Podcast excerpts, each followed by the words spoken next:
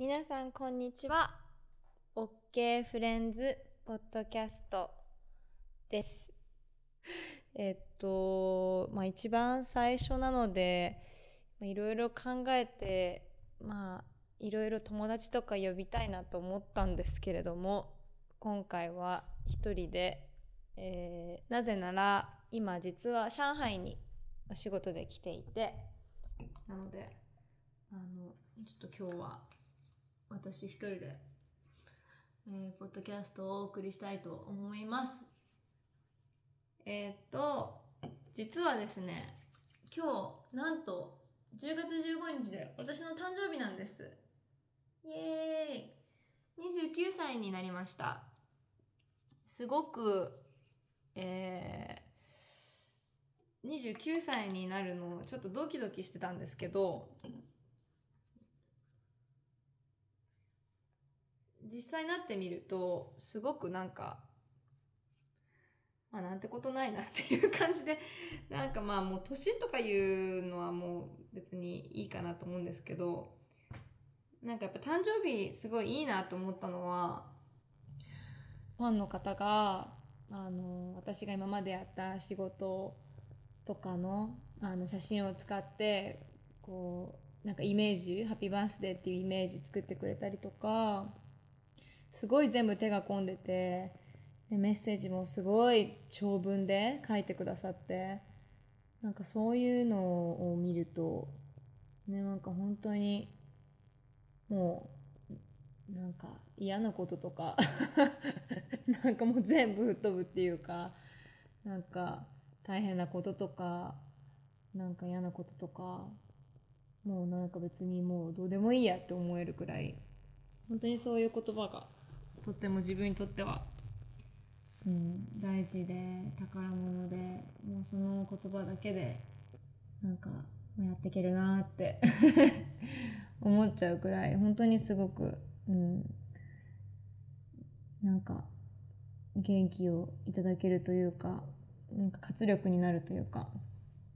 皆さんが、ね、いつもなんか私の笑顔に励まされてますとか言ってくださるけど逆に私の方がなんか励まされてるっていうか本当にそういう、うん、気持ちです。ちょっとこれ今自分で収録してるんでちゃんと収録できてるか不安なんですけどまあこのまま行ってみましょう。あのねなんか本当はその OK のパーティーが10月の12日にねあったんだけどそれがもう台風19号直撃で すごい大変でもうそのために本当にめっちゃ頑張ってもうみんな準備してねそれはもうスタッフからキャストから DJ からまあ私もそうだし本当にもうダンサーの方とかあとはいもういいっぱいもうスペシャルなゲストがいたんですよ、ね、みんなめっちゃ準備してくれてたんだけどもうねなんかやっぱもう台風とかどうしようもないしもうねもちろん安全第一だしなんか最初はねなんかいやまあでも大丈夫じゃないとか思ってたんだけどなんかニュースとかいろんな、ね、方のその台風に関しての投稿とか見てると全然大丈夫じゃないっていう、まあ、結果大丈夫じゃなかったんですけどだからまあ本当にやらなくてもう正解だったしでもすごい不思議なのが実はそのパーティーをやる、えーだから10月12日のからまあ5日前ぐらい約1週間前ぐらいに、まあ、メルボルンに行っててちょうど帰ってくる飛行機の中で寝てる時になんかすごい不思議な夢を見てその夢が私その時その時代に台風あるって知らなかったんですよ。でもなんか豪雨の夢ででなんか妹と一緒に新しい家かなんかに住んでてでなんか庭がすごい綺麗だからでなんか結構高台になっててなんか芝生があってすごい綺麗で。で「ああいいね」とか言って「ここなんかゆっくりできていいね」みたいなことを妹と話してたらなんかもうすごい信じられないぐらいの豪雨がバーって来て「あやばいやばい」って言って急いであの部屋に入ってでちょっとこう買い出しに行った方がいいかもみたいな感じでそれもすごい不思議なんですけど私一人で妹を置いて買い出しに行ったんですよ。で買い出しに行く途中になんか並木通りみたいななんかあの通りがあってでそこを歩いてたらその木から全部なんか茶色いちょっと脱皮しかけてるのもあるんだけど蛇がめっちゃぶら下がっててでえー、私なんか豪雨の影響でなんか蛇がなんか木に木になんか木からなんか降りてきてるのかもみたいな感じになってですごい怖かったから妹に連絡しなきゃと思って iPhone を取り出そうと思って連絡しようと思ったら携帯自体を家に忘れてて「わやばい携帯忘れちゃった」みたいな。でもとにかくコンビニ行こうって言ってコンビニに行ってでそれでなんか行ってる途中にその OK のパーティーに呼ぶ友達たちがいてその友達たちのなんか上になんかめっちゃでっかい布がいなんか1枚パーってかかってでその上からなんか車にみんな引かれちゃってでその布がパーって取れてなんかみんな血だらけになってるみたいなもうすごいなんかめちゃくちゃ怖い夢で。で私なんかそれがその夢があまりにも強烈すぎて起きた後もずっとなんかなんかあんじゃないかなんかあんじゃないかと思って私なんか結構、うん、予知夢とかデジャブとか結構見るんですよで私なんか夢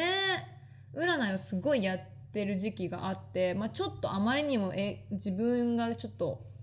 なんだろうその夢に惑わされすぎちゃうからちょっとやめたんですけどあまりにも強烈に残ってるものはなんかメッセージなんじゃないかと思って見るようにしてるんですけど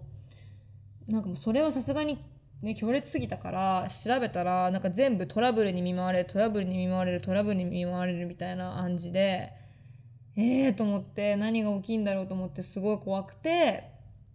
そしたら台風だったからやばと思って。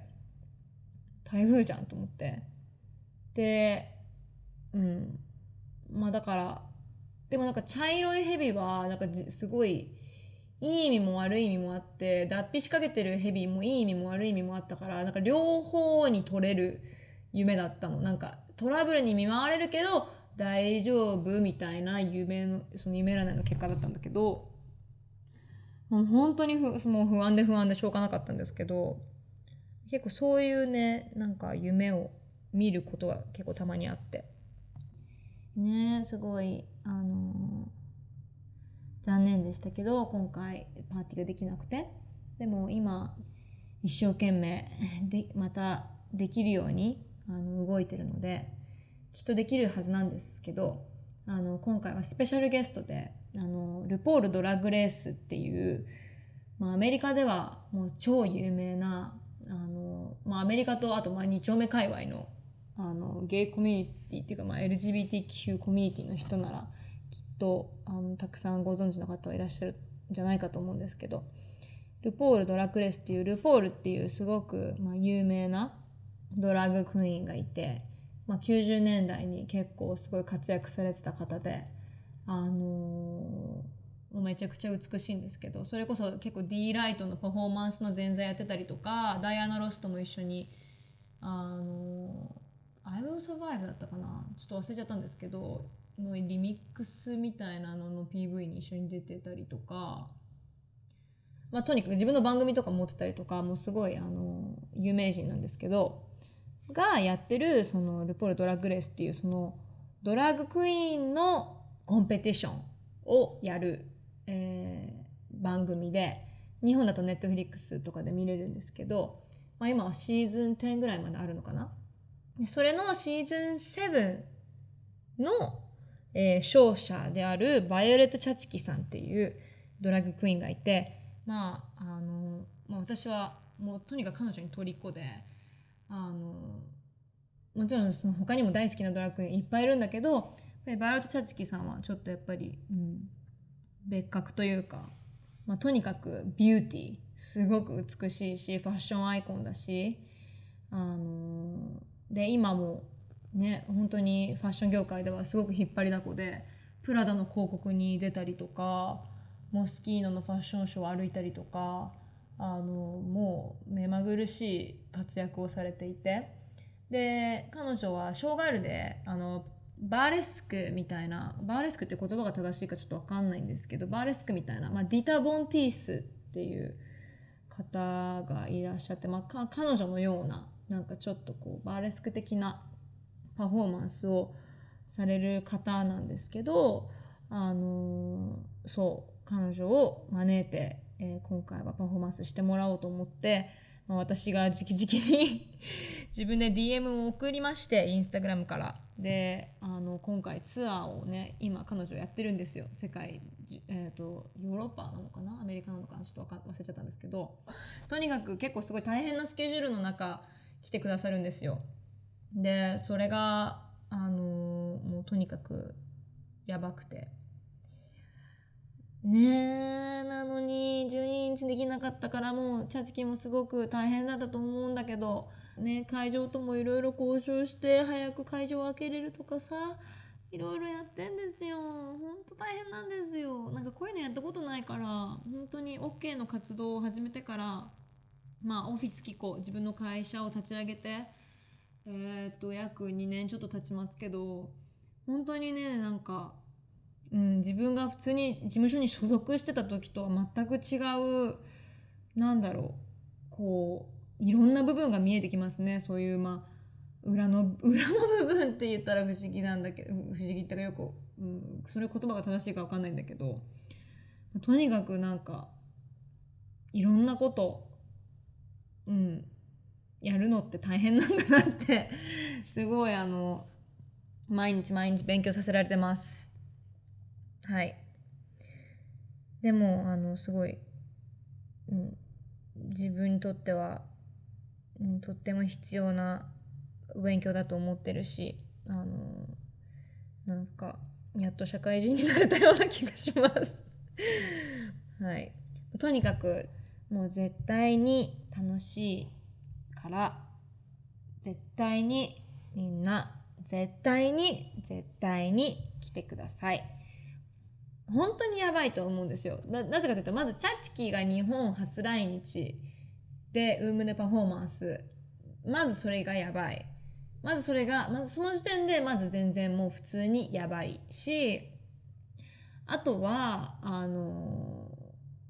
まあ、パックンニョっていうデパートメント H とかでパフォーマンスしてるあのアイドルユニットなのかな、まあ、あのかなり結構うん、来てるパフォーマンスをあのしてくださるアイドルユニットのパックンニョさんも出てくださるのでもう彼女たちもやばいしそしてですね DJ も結構やばくて我らが岡本玲二くんも、えー、と参加してくださるんですけどもう玲二くんも超盛り上げてくれるでしょ？でえっとまああのだっけイエンタウンのマージーマージ。ー も参加してくれるんだけどもうその時点でかなり上げメンツじゃないですか。で結構そのちょっとヒップホップ系みたいな人からあのぽいぽい DJ ぽいぽいっていうあのまあ彼は結構いろんなとこで回してるけど、まあ、2丁目とかでもよく回してて私のいいすごく仲いい友達でもあるんだけど、まあ、ぽいぽいも来てくれるしあとは、えっと、あやぐるみーちゃんも DJ してくれるしで多分あやちゃんが DJ してる時にえっと大ちゃんっていう私たちの友達が、えっと、ダンスパフォーマンスするのかなっていうのもあるしあともちろん私の妹のゆかちゃんも DJ するしえっ、とあとはえっとえっと野尻文吾くんっていう DJ の子がいてもう彼もすごいすごいかっこいい DJ で。あとフランキー S もあのめちゃくちゃかっこいい DJ でもうとにかくなんだろう私が 大好きな人たちが揃ってる。でもう絶対にみんなも楽しんでくれると思う。ああとねもちろん音楽ももうかなりやばいんだけどハンテンっていうあの台北出身のあのアーティストの方がいてあの斑点が全部エントランスからロッカーのところから通路から階段のところから全部アートワークを手掛けてくれるんです。それがとにかくやばい。もうさっきからやばいしか言ってない気がするんだけど本当に可愛いからあの絶対見に来てほしくて。であの我らが丸やっこさんあの前もあの一緒にえっ、とあのエキシビジョンを彼女としたんですけど、えっと、水井原秀樹小丸っていうエキシビジョンだったんだけどあの実は OK のホームページとかのイラストとかもやってくれてたりとかあのすごいこれからも本当にいろんなプロジェクト一緒にやっていこうってあの言ってるアーティストの方がいて丸やこさんの家でも何回か撮影したことあるんですけど実はあの渡辺直美さんがやってるもうなくなっちゃったのかなあの番組。なんか「ヤバスタグラム」っていう番組があってそれでも一緒にあのマリアコさんち行ったんですけどもうとにかく家がもうなんかフィギュアとかおもちゃとかあとなんか彼女が作ったそのアートからウィッグから衣装からでもうなんか部屋がマジで本当になんか生活するスペースがもうほとんどないような部屋であのーもう本当にぶっ飛んでて昔はなんかピンクの、えー、キャンピングカーに住んでたことも があったらしくてそれもうねそのキャンピングカーは今はあのな寄付しちゃったみたいでないみたいなんですけどあの、まあ、とにかく本当にイケてるあの丸やこさんも、えっと、今回アート、えー、あなんていうの？えっと、一緒にねキャラクターを作っててチュピンちゃんっていうキャラクターがいてまあ、それがそのまあ私たちが、えーとうん、思うその平和の象徴みたいなキャラクターなんですけどチュピンちゃんをまあ飾ったりあとは OK の前のエキシビジョンでやったちょっとベッドみたいなのを作ったんですけど、まあ、それも、えーと、そのスペースもあるし。あとは、えーと、韓国のソウルで、えーと、活躍活躍してるというか、まあ、もちろん世界的に活躍してるんだけどえっと、妙岡原ちゃんっていう子がいてあのめちゃくちゃ可愛いイラスト描くんですけどあの彼女も、えっと、メインフロアの、えっと、ちょっと階段ちっちゃいちょっと階段があるブースがブースっていうかスペースがあるんだけどそこにも彼女の絵を飾ったりとかとにかくアートと音楽とパフォーマンスとあのもう結構前代未聞なパーティーなので、うんあの絶対来てください。ちょっとパーティーの話長くなりすぎちゃった。てな感じですかね。はい。えー、っとそうですね。なので、まあ、私は今29歳になりましたが本当に気持ちとしてはまだ23歳ぐらいの気持ちでむしろどんどん若返ってるぐらいの感じでちょっとあの困ってるんですけどあのこれからもね OK の活動もどんどんしていきたいし、うん。まあ、とにかく、目の前にあること一生懸命頑張りたいし来年はちょっとなんかアメリカに一時住みたいなとも思っていてニューヨークにちょっと住んであのより、まあ、グローバルっていうかよりまあそうねなんかせっかくだからアメリカでもうちょっとできたらいいなと思っていて、まあ、しょっちゅう日本に帰ってくるので、まあ、なんか別にそんななんか住むぞみたいな感じではないっていうか、まあ、今も基本的にずっと